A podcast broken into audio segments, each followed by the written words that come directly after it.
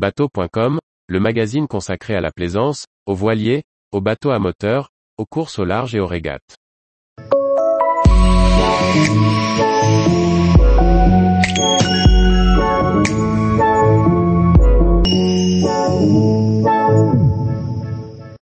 Vasa, un navire du XVIIe siècle sauvé en quasi-totalité grâce à son naufrage.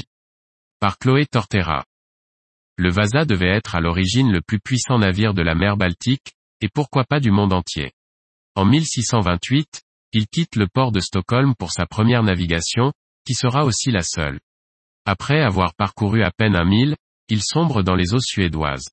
Magnifiquement conservé et renfloué, il est aujourd'hui l'un des navires du XVIIe siècle les mieux conservés au monde après plus de 300 ans passés dans les fonds marins. Au XVIIe siècle, la Suède est une importante puissance européenne.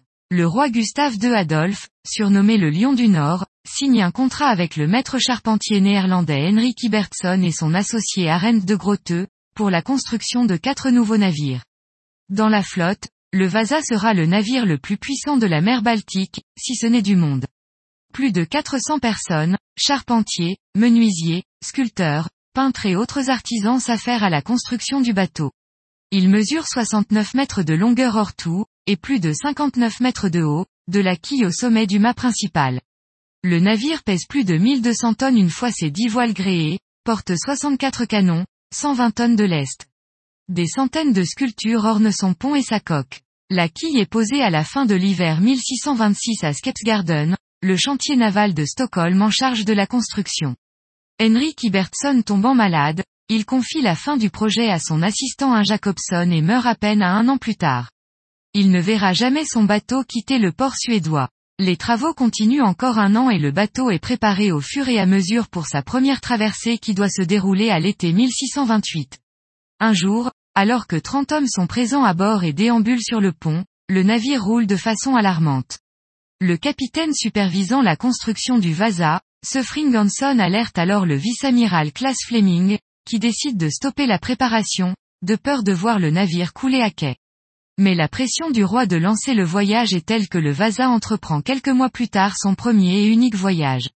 Le 10 août 1628, l'immense bateau quitte le quai de Château Trécronor sous une salve de canon avec 150 membres d'équipage à son bord. À peine un mille plus loin, encore en vue du chantier naval qu'il a vu naître, les coups de vent secouent la mâture du bateau.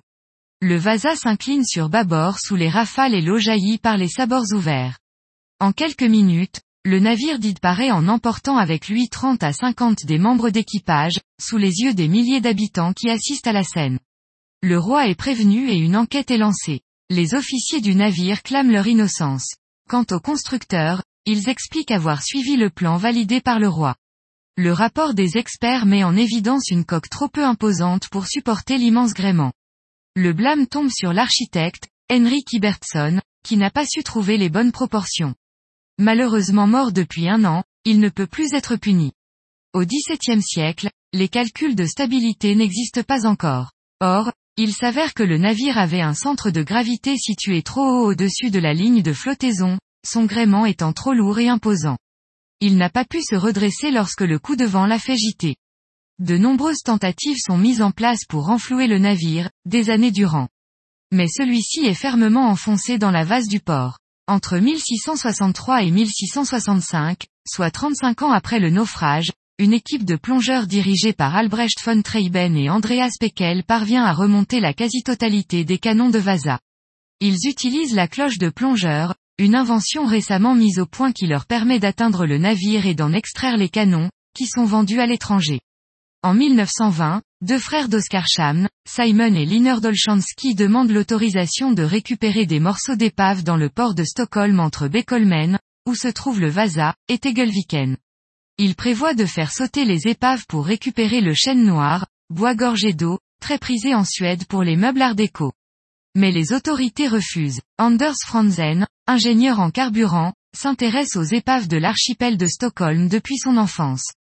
Au cours des étés 1954 et 1956, il localise le Vasa grâce à des documents datant du XVIIe siècle. Il utilise des grappins qu'il balance depuis un bateau à moteur pour trouver l'épave. Le 25 août, il fait ses recherches avec le scaphandrier PER Edwin Feltin, devant l'île de Bekolmen, quand ces grappins accrochent enfin l'épave.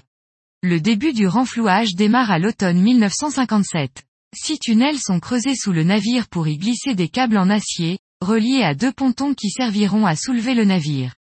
Le 20 août 1959, les pompes démarrent et le Vasa se libère de la boue. Le navire est soulevé et déplacé sous la surface de l'eau en 18 étapes.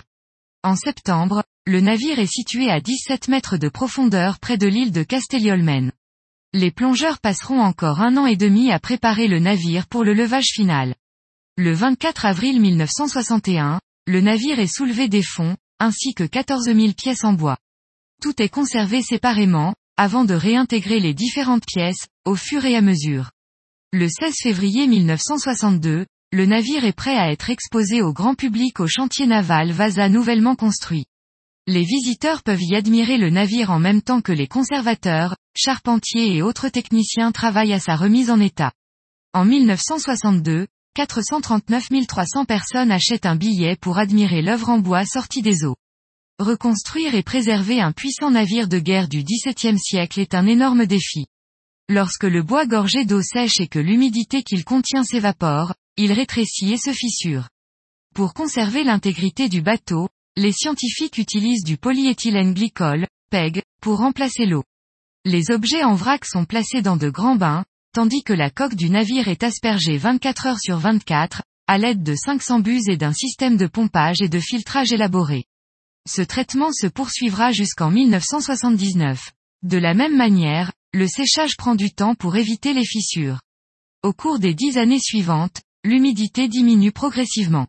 Plusieurs décennies sont nécessaires pour que le navire se stabilise complètement. Un musée dédié au navire et à la vie navale du XVIIe siècle fut construit en 1981. Mais les trop nombreuses visites augmentent l'humidité de la pièce. Combinée au soufre présent dans le bois, elle crée des acides destructeurs. Le Vasa est de nouveau en danger. En 2004 est installée une centrale climatique à la pointe de la technologie pour maintenir une température de 18 à 20 degrés et étudier le fonctionnement du bois.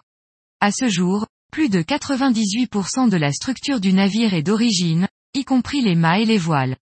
Il est le navire du XVIIe siècle le mieux conservé au monde. En 2018, le musée entreprend le changement des 4000 boulons de fer rouillé, travaux qui dureront 7 ans. Désormais plus légers de 8 tonnes, ces nouveaux boulons en acier résistant à la corrosion réduisent également le risque de réaction chimique dans le bois. Aujourd'hui, le Vasa fait toujours l'objet de recherches de la part d'experts du monde entier. Tous les jours, retrouvez l'actualité nautique sur le site bateau.com. Et n'oubliez pas de laisser 5 étoiles sur votre logiciel de podcast.